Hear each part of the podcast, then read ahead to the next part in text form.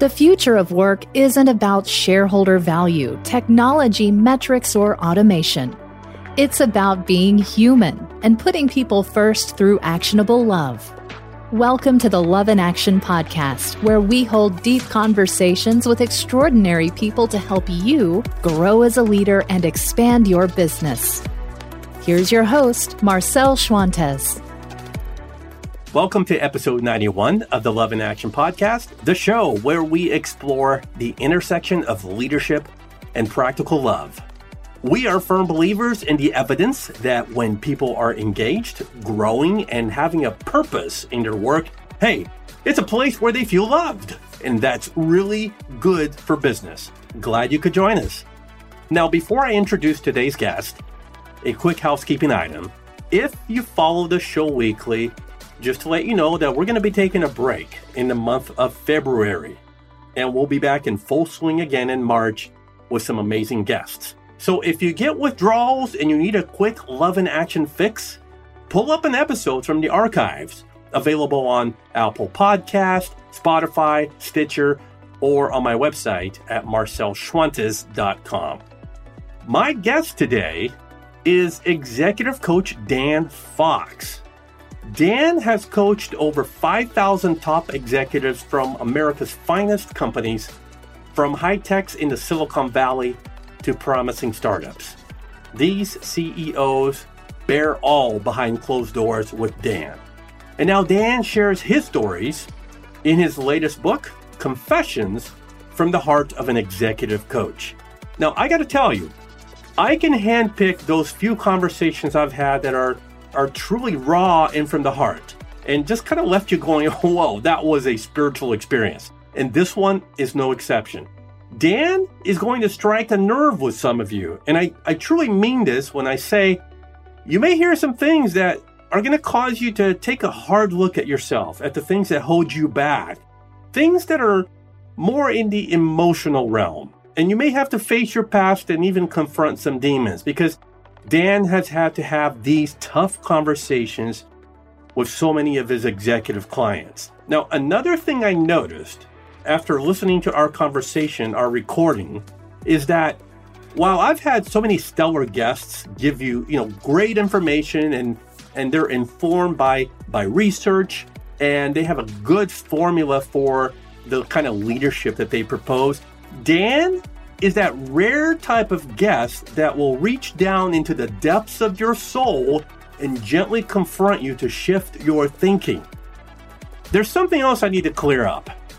Every episode, my great production team works extremely hard to make each show top notch in the editing process.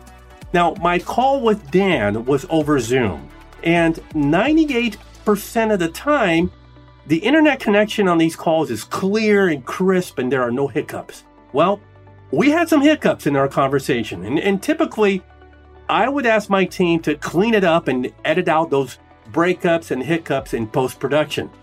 I thought long and hard about whether to edit those breakups in this conversation I had with Dan, and I decided against it.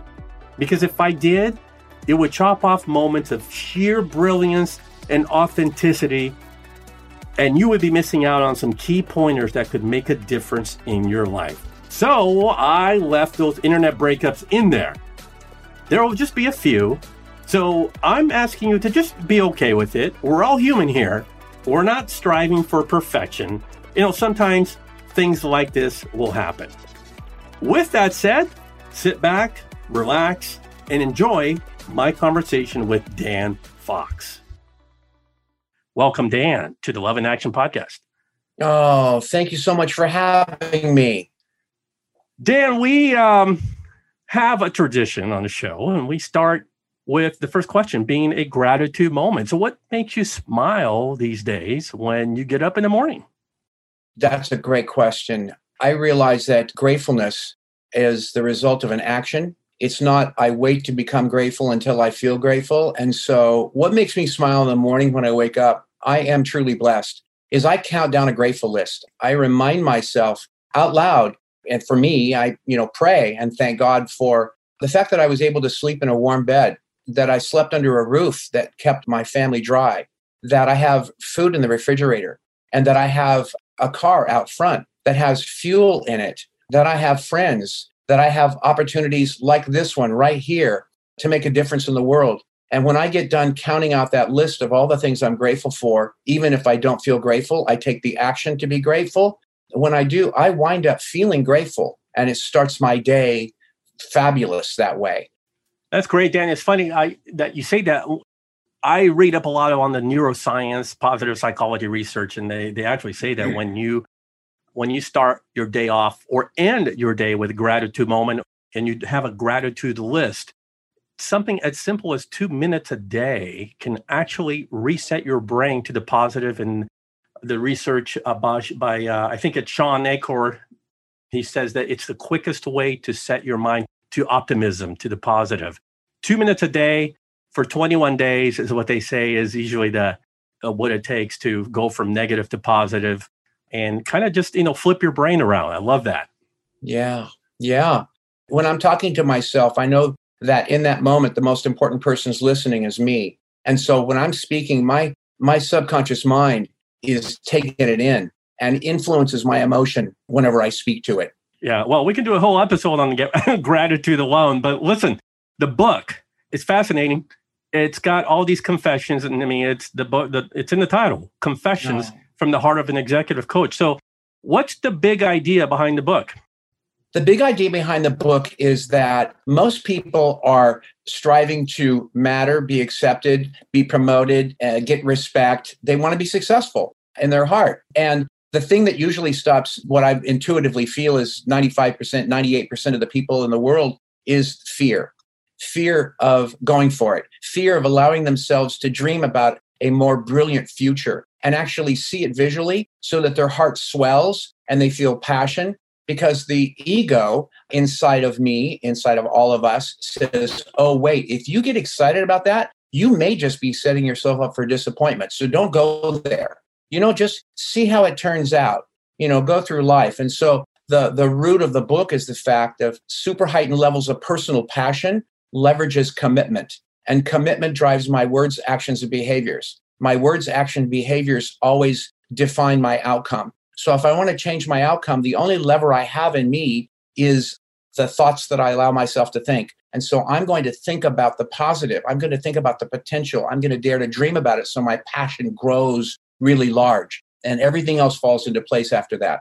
Talk about pivoting. I mean we're talking about psychology here. Oh well in a sense psychology is definitely at play but maybe it's uh, even uh, spirituality and uh, perhaps your mm-hmm. values mm-hmm. or re- reinventing yeah. your values or kind of finding yourself and yeah. and your true north and then operating from that perspective we were talking offline you got you've amassed crazy coaching hours 50000 plus hours coaching some of the biggest, you know, top executives all over the world. Mm-hmm. If I was to boil down all those hours to what are some of your biggest learning moments? Like, what did you learn on your end as an executive coach, having coached all these leaders? What would you say that was? What floats to the top?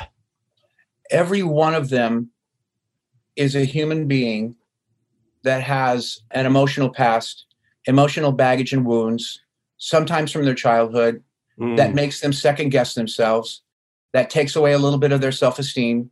Even if they may be an over overcompensator uh, with arrogance and pride and ego, it's still a cover up for a lack of real self fulfilling confidence. And so I see tremendous potential in every person I meet. It's just the emotional garbage of our past that is a wet blanket over the top of our potential and has been there for so long, we stop believing we could be great. We stop believing in ourselves. And so the thing that the thing that crops up for me is the compassion for each human being and finding them in their desire and struggle to reach their potential. Wow. And it's there. It's possible for them. It's funny. And so what you're saying is that, that, sometimes baggage, emotional baggage, things that that we have not put closure to in our past. I mean, maybe even going back to childhood. Are you saying that this stuff actually gets in the way of performing as a leader, as an executive, and doing business the right way? Oh, absolutely.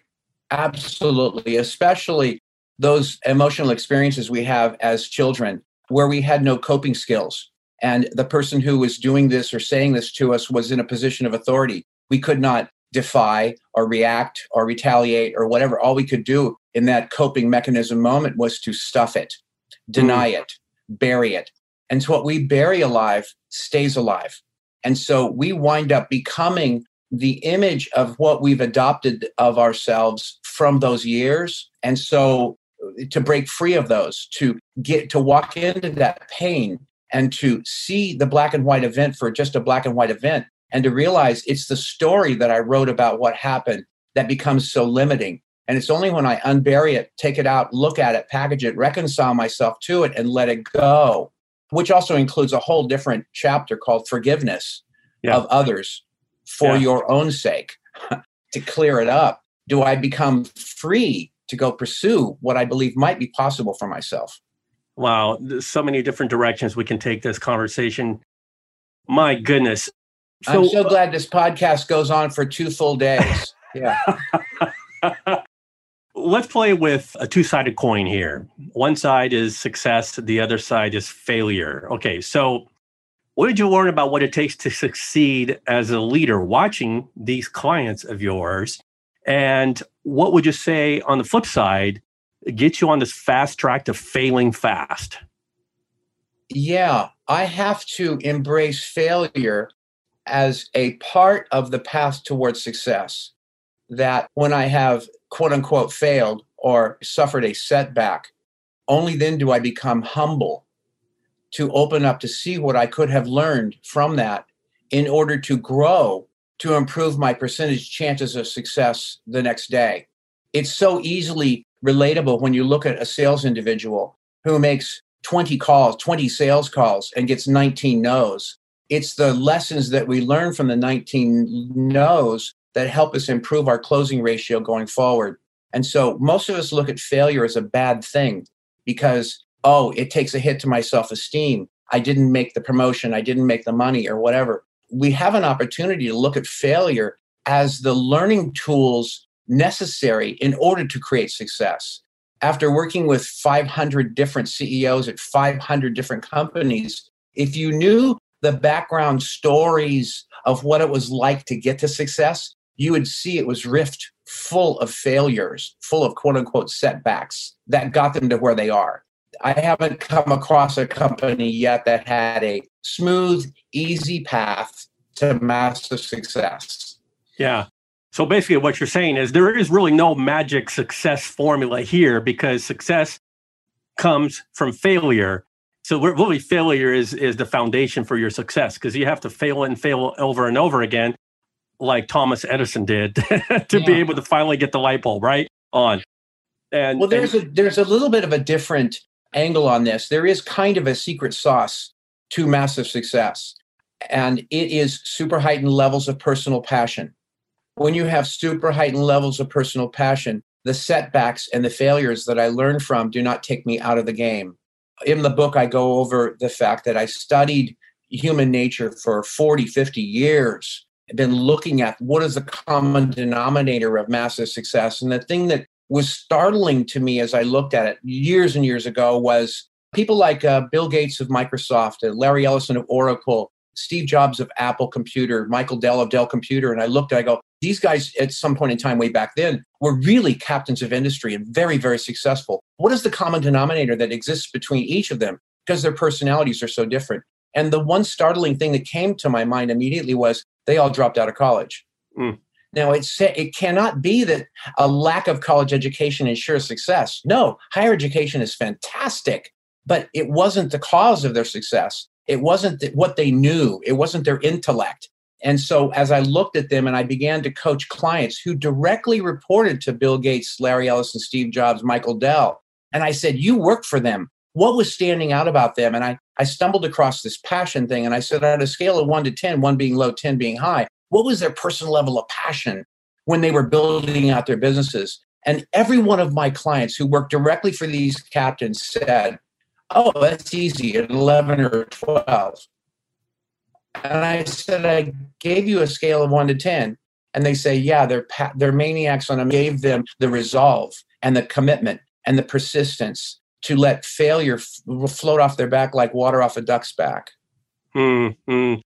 Dan, you um, have. I should have started this uh, this episode really with this unique story that you have at the beginning of the book. So I'm gonna I'm gonna just drop this right in the middle of our conversation right now. And so take us back. It's 1997. You just started your coaching practice, and uh, I think you went to um, a fairgrounds, I believe, and you had an encounter with someone famous. I'm not going to give away the punchline.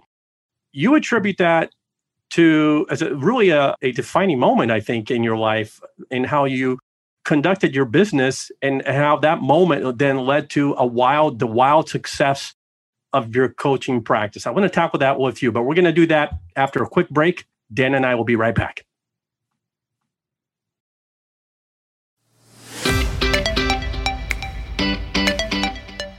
Hey, leaders and managers, Marcel here. You probably already know this if you've been following the show. The question comes up often What's the purpose of this show? What's the why behind love in action? Well, the simple answer we need to eliminate suffering in the workplace and help leaders to flourish. Because when we have good leaders in place, the people under their care also flourish. That is really good for business.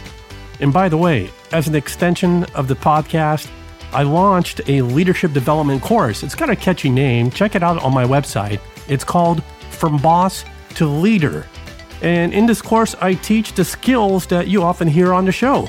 Things like how to communicate more effectively, how to engage your employees to put out their best effort, and how to build a high performing organization. So check it out. I'm taking calls right now and I'd love to personally chat with you to see if this course may be a good fit. Reach me on my website, marcelschwantes.com, and click on virtual training.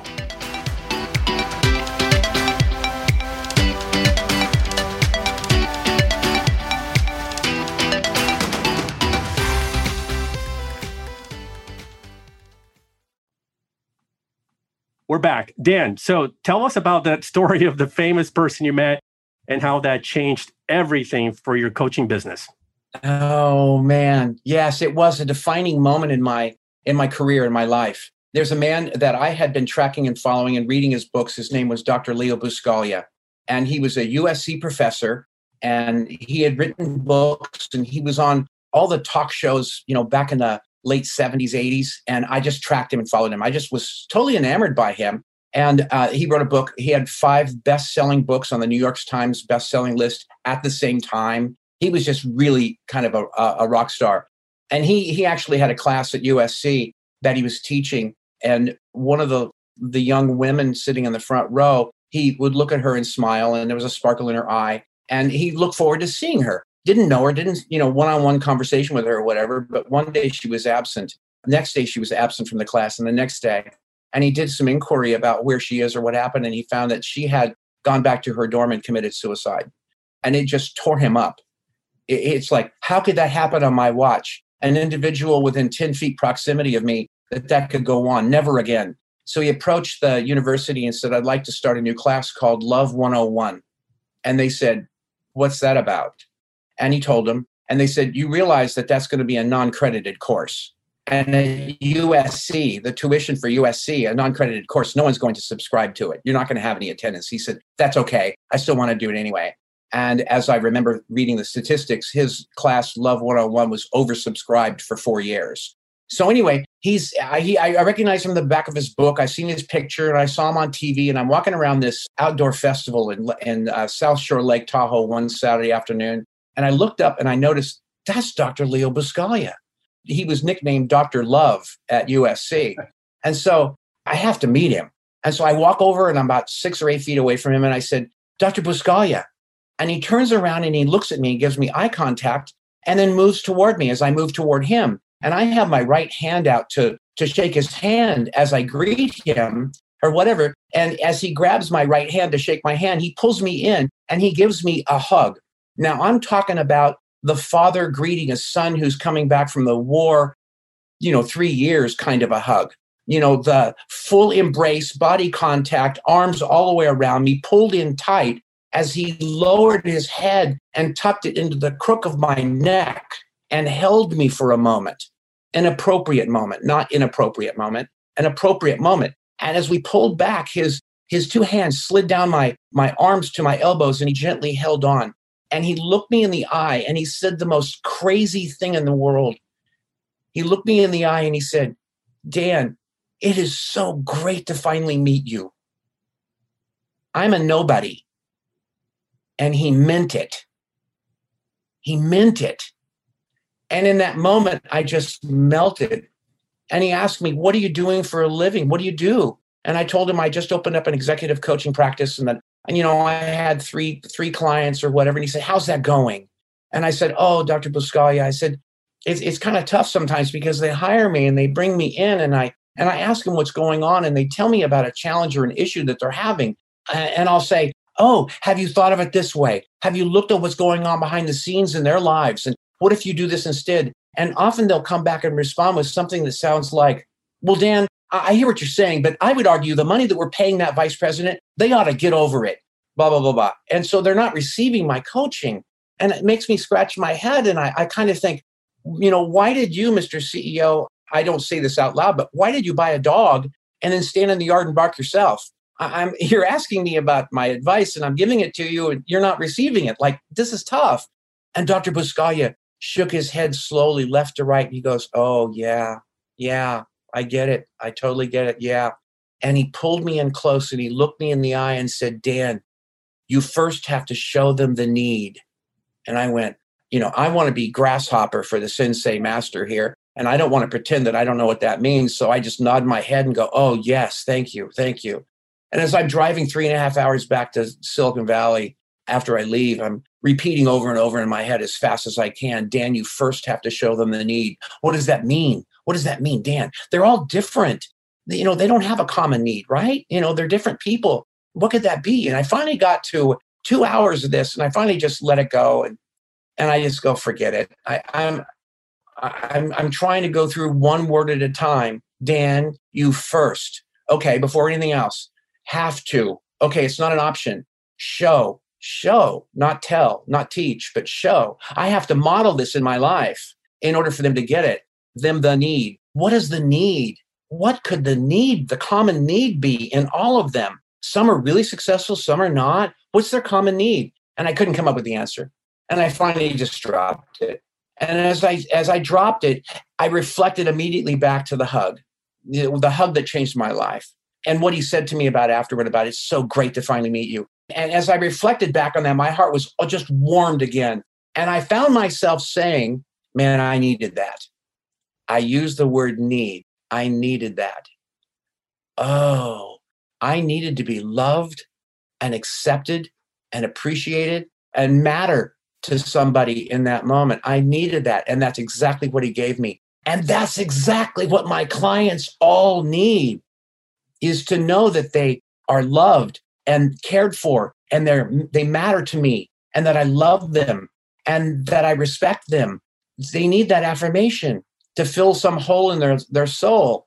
And so from that moment forward, instead of walking in and sitting down with the client and saying, Hey, it's really good to see you again. How are you doing? What's going on? Let's dive into it. I know your time is valuable and I don't want to, you know, take advantage of that. What's going on? Instead of doing that kind of a process, I would walk in and sit down with a new client and say, Marcel, it is so great to be with you again. How are you? I so have such an honor to be able to be in front of you today. I want to make this really valuable. How have you been? What feelings have you been feeling? I'm showing them that they matter as a human being. I'm not just here to do the work. I'm here to be with them in a powerful way to where they get it that they matter. And I went from three clients within a year and a half to 31 CEOs I was coaching, just exploded.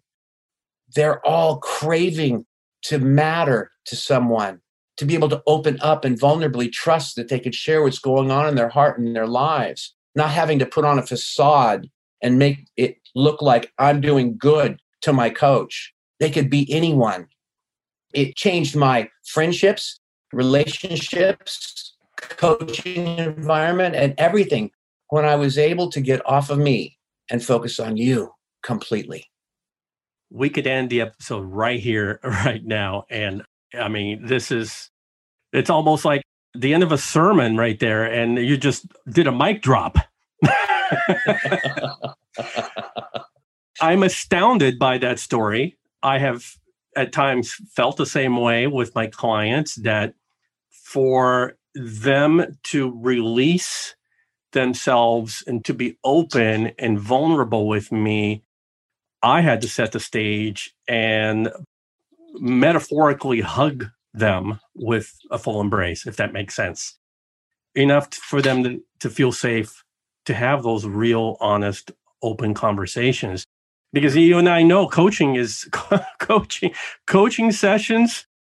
Man, you it's it can be it can get raw and you go right to the core of the issue.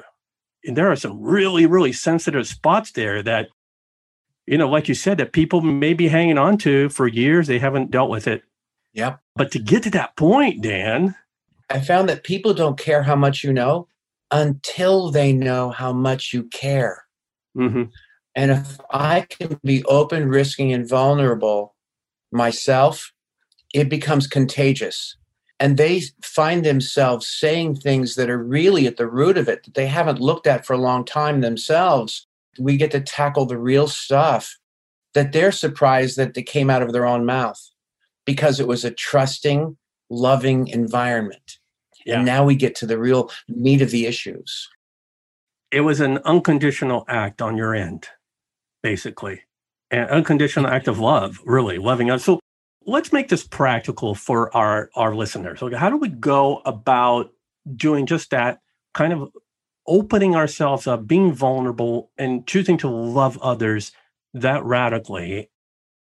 You know, especially those of us that are in the helping professions. Maybe we have mm-hmm. clients. You know, but also it, it could be just you know leader, a boss to an employee, or a peer to peer, right? So. How do we do all that even before we met them, or even bef- even before we don't don't really know who they are. Some oh, people are, may say that's just nuts. I'm not going to open myself up for that.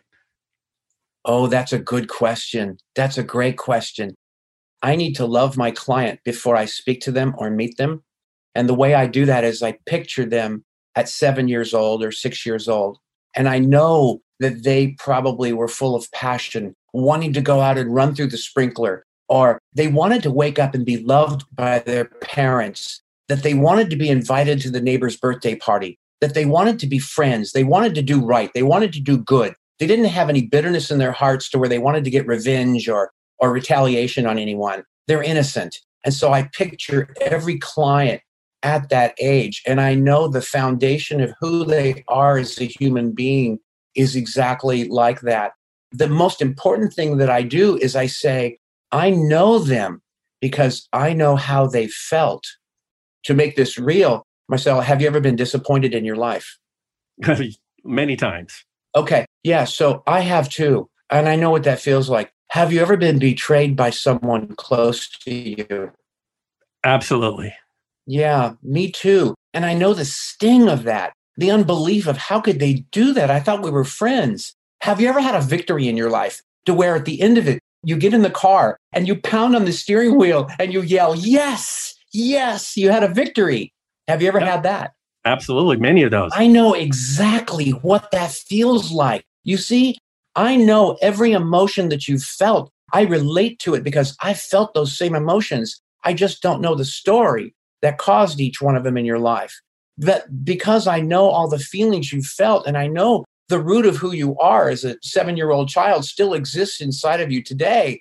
I know you cold, and it gives me compassion for you before we meet. Now mm. I'm dying to get into a relationship to hear the stories which caused the feelings. Mm.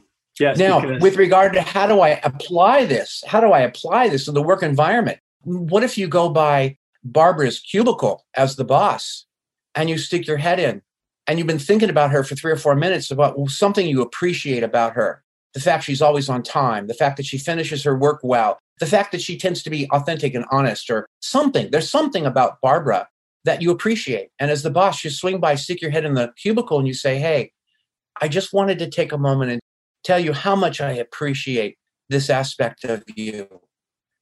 You're the most risky and honest and vulnerable person on my team. I thank you for being a part of us. It's an honor to work with you. Okay. Maybe I go to a peer and I say, Hey, Bill, I wanted to take a moment and thank you that whenever I proposed my idea and other people were trying to shoot it down, that that you came to my defense. It just warmed my heart. Thank you for that. I can show my love in a practical way all day long. I can even go to my boss and I can say, you know, there have been times in my life where I was uncertain about what I was going to do or whatever, but you always had my back and, and tried to build me up and support me. And I just, I really appreciate that about you. Thank you. And walk away. I'm not looking for him to go, oh, you're a good employee. No problem at all, blah, blah, blah, blah. Because that would be an agenda called, I want to go say this so I get something back. Love is unconditional, it seeks nothing in return. Wow. Dan, I want to quote you from the book that probably um, links to what we've been saying up to this point. Okay, here we go. This is from Dan's book. I forget what page. Success is a place we come from, not a place we get to.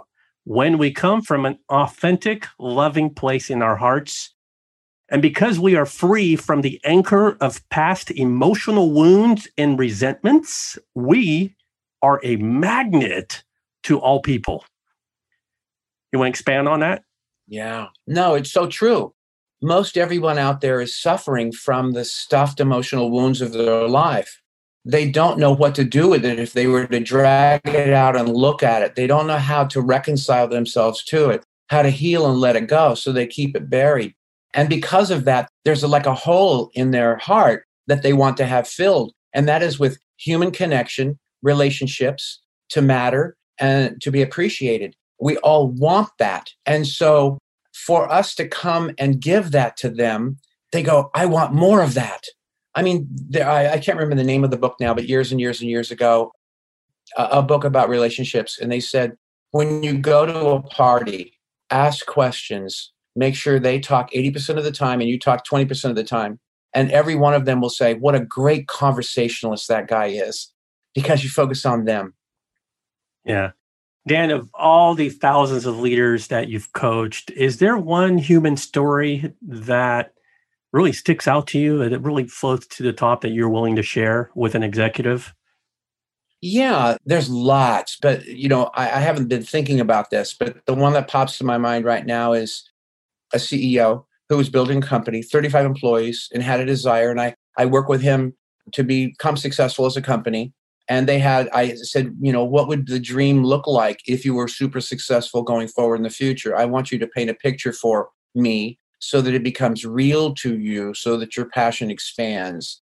And he shared with me that when he was growing up that his parents were i believe they were alcoholic and paid no attention to him and his older sister basically raised him and how grateful he was for her. And after he began to picture what an IPO would look like and that how he might guess that he could earn $10 million for himself or $50 million for himself. I go on to, to put more detail to the vision and I say, Tell me what that would mean to you as if we were standing there today and it was already done. What would you do? How would you celebrate?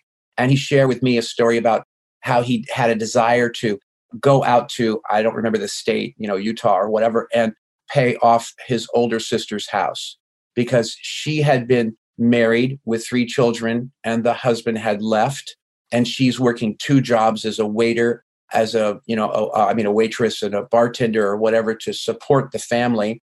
And i want to go pay off her house. And so i said that's great.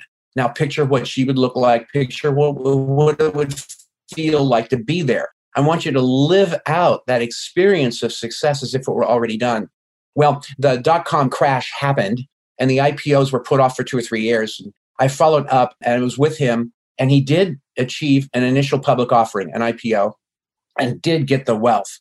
And I, I came to him and I remembered her name and I said, So how did it go with? And I, I said her name and he smiled and he goes, I flew out there, I went to the bank and I found out that they, they found out what I was trying to do. I paid off her house and I had the grant deed, not the trust deed, but the grant deed in my coat.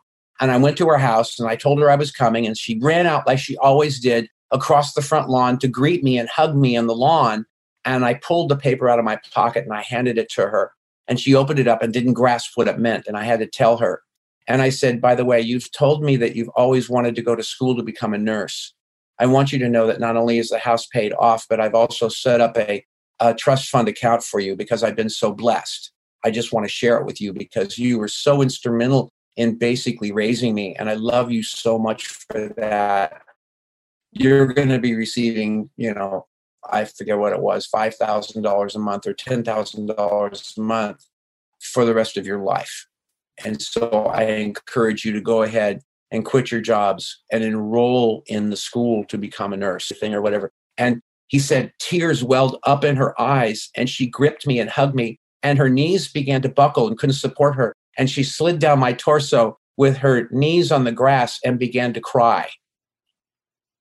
And the profound nature of seeing that massive business success is used to make a powerful positive difference in other people's lives is the holy grail. 99% of the time when i meet with a client and i go through this power daydreaming thing about building your passion it's never about i would want to buy a ferrari. It's always about i would move my parents from the ukraine to be close to me. I would fund my brother's dream to build his business out I would do this for my children or whatever. It's always about someone else when they tell me the story. And it's so fantastic to be able to be with them through that success and to hear the actual story, which mimics the dream they told me about, you know, a few years earlier. But that one guy about the sister just rocked me. That's a great story. Dan, I want to make the link. I know you and I we are basically two peas in a pod when it comes to the, the topic of love. So I want to make the link between leadership and practical love and care. Love, in this case, being a verb, an action verb, not a feeling that is going to create value, engage people's hearts and minds, and lead to high performance. So, how does a leader love well day in and day out? The leader first recognizes that a position of leadership is not a position of privilege anymore. It's not the 1960s. We don't have the president or the CEO's name stenciled on the curb out front with his parking spot. We don't have executive washrooms just for the executive teams. We don't have two martini lunches with other CEOs on Friday. It's not a position of privilege. Leadership is a position of service. And the higher up you go in the organization, the more people you are in service to. Your life is not about you, it's about them coming together, unifying, speaking the truth, trusting each other, working as a team, making commitments to bold goals together because they feel it's safe to do so. Because if they fail, at least they fail daring greatly. So it's not about you, Mr. CEO, Mr. Vice President. It's not about you, it's about them what can we do? What conversation can we have to let you let go of the the interest the focus you have on you and have it be about them? Mm-hmm. and when you show up and you support them and you say let's do a brainstorming session and i want to hear from everybody for five minutes and no one is allowed to critique the other person's brainstorming idea and i'm after having listened to all of you thank you. You've really helped me a lot. My decision is we're going to do this. And I know that it's scary, and I know that some of you may feel like it's not your idea. There were times in my life, I'm going to show vulnerability here. There are times in my life where I recall not winning the day, not winning the argument, and having it not go my way. So I know exactly what that feels like, guys. I just love all of you for being on this team, and I care greatly about each one of your successes. And I want you to come and share with me your obstacles and fears so that together forward. So eh, the attitude of a leader is an attitude of, I'm here for them, not for me. Did you see a client in a high profile position, perhaps an executive, go from a self seeking, selfish, self serving attitude or way of operating to a selfless, more of a servant leadership. Did you see that switch? Yeah, I've seen that several times. Mm. And this is the truth.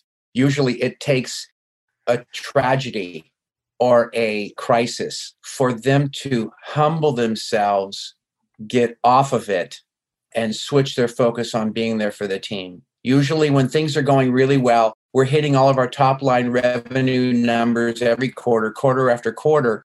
Uh, it's easy to focus on me and let's build this team so we can all win and blah, blah, blah, blah, blah. Whenever a major client cancels an order and you have to do a 30 person riff, a reduction in force in the team, and it's causing problems at home in the marriage because I'm working 14 hours a day and my wife is complaining I'm, I'm afraid she's even having an affair kind of a thing that kind of humility that comes about enables people to go i need to get off of myself and be there for this team because they're really suffering and all may be lost unless this team can come together so i'm able to let i'm able to let go of me especially if we've been able to go through and clean up the emotional baggage of the past and reconcile ourselves to that, the need to focus on my pain and what I feel goes away. So I can now be free to focus on, on the team. But it usually requires some kind of a big setback in order for strong people to come to that place of humility and get off themselves and focus on others. And it's necessary to have a very strong ego to be in a leadership position, to believe in yourself. And so strong egos come with the territory of being a leader. And so it's necessary to get in the door, but it, it doesn't serve you after you're there. Yeah, yeah. I want to talk about um, that four letter F word, not that one, because this is a PG show, talking about fear. And fear strips people of their ability to be creative and do great things, collaborate, etc. when they have to look over their shoulder. So why do you think fear and intimidation is still so prevalent in how people are managed rather than the principles we're talking about? Love care inclusion empathy respect etc i mean the, the data is out there. It's overwhelming. We have the evidence. Fear.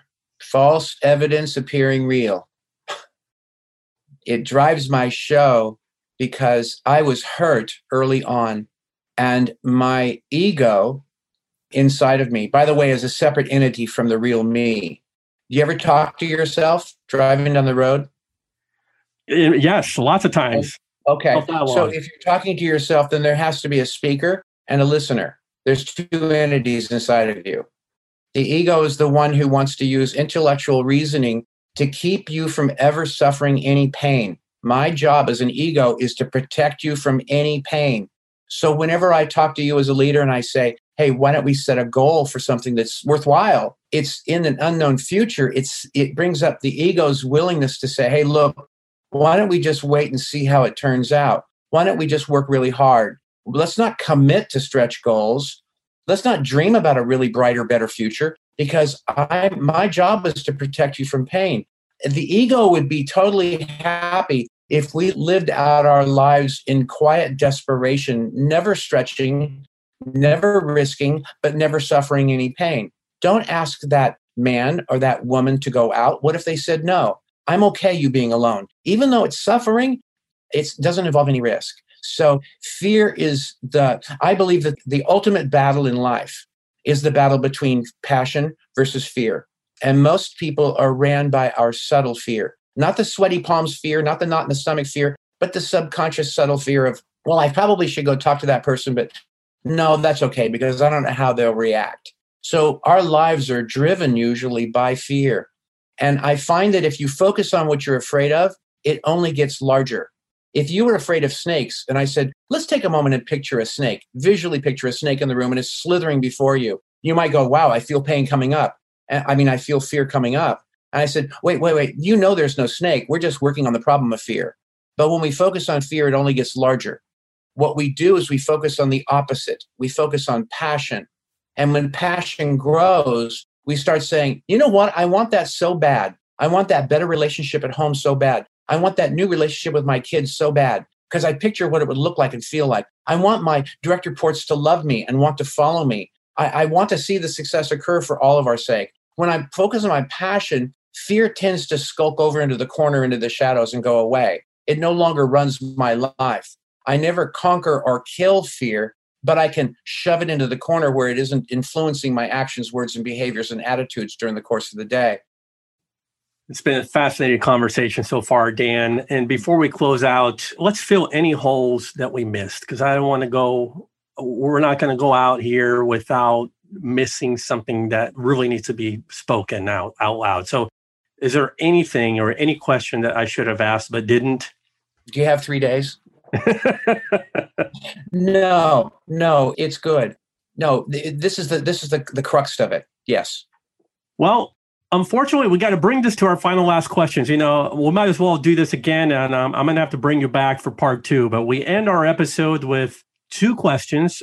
Our listeners love; they're waiting for it at the end. They're anticipating it. So we ask our guests to kind of get into their hearts at the end. So here's the first question. Personally, Dan, what's really tugging at your heart right now that you would like us to know? Something personal, something that's just uh, uh, something that you have recently discovered, or something that's touching you in a way that needs to be spoken? What's really ripping my heart apart right now is what I see going on across the face of the planet, and especially across the face of America about division and making the other person the enemy because they don't believe in my ideology. The fact that it's causing so much suffering, increased drug and alcohol use, broken marriages and lives, it just rips my heart apart that we can't see each other as human beings that we can love and still have conversations that differ, but still love one another. That what I feel is, that we could crash and burn as a planet, as a country, unless we're able to to conquer that and come from love. Mm, mm. And finally, you get to close us out your way with that one final takeaway, that one thing that we can take home with us. Get off myself. Really let it go. It's the oxymoron, the paradox of life. If I'm suffering and hurting right now, I'm going to want to naturally focus on me, solving my pain, getting over it today, feeling love. And when I focus on me and not on others, it never satisfies that pain. It only gets larger because I'm focusing on it, it gets larger. The paradox is, is that if I'm able to see maybe an element of brilliance in this concept, that if I discipline myself for a moment to get off of me and focus on you and say, how can I show up for you in this moment? What do you need? I care about you. And maybe that person goes, I'm not open, risking, and vulnerable. I'm not going to share that anything with you. But you know what? I'm moved by the fact that I truly see that you asked me and that you really cared. You can actually start helping people put a salve on their pain a bit. And after a day of opening the door for the for the little old lady or for anything, any small thing over a course of a day of getting off myself, getting off ourselves, and being there for someone else, a day of that, we discover that that pain is subsiding and that my day was more full and that I'm more peaceful, happy, contented, fulfilled. And so do whatever it takes to get off of me and start focusing on you. And I wind up getting what I want always. I knew this was going to be a deep and authentic conversation from the heart from our emails and our first conversation, but you have exceeded my expectations. and uh, so I, I want to thank you for blessing our audience. I know they got extreme value from our chat today. So wish you the well, best. I, I want you to, I want your audience to hear one last thing from me, and that is I know who they are because I know how they felt. And I truly mean this. I love you. I really do. Dan, if people want to connect with you, and I know they will, where can it go? What's your website? Give your maybe a social media handle as well that they can connect with. It's D A N F O X X at unlockyourleadership.com. They also, if they want to hear more, whatever, they can Amazon, put in D A N F O X X, the book comes up. If they go to YouTube and type in D A N F O X X, you can see a TED talk that I gave in England five years ago and a couple of television show appearances that I did there.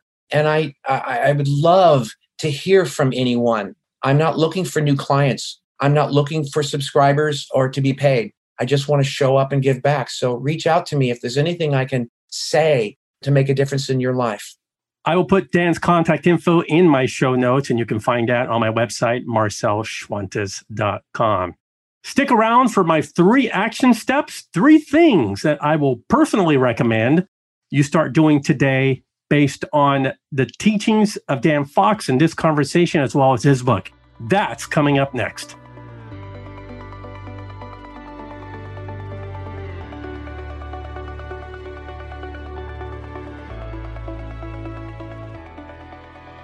Hope you enjoyed that deep conversation with Dan Foxx.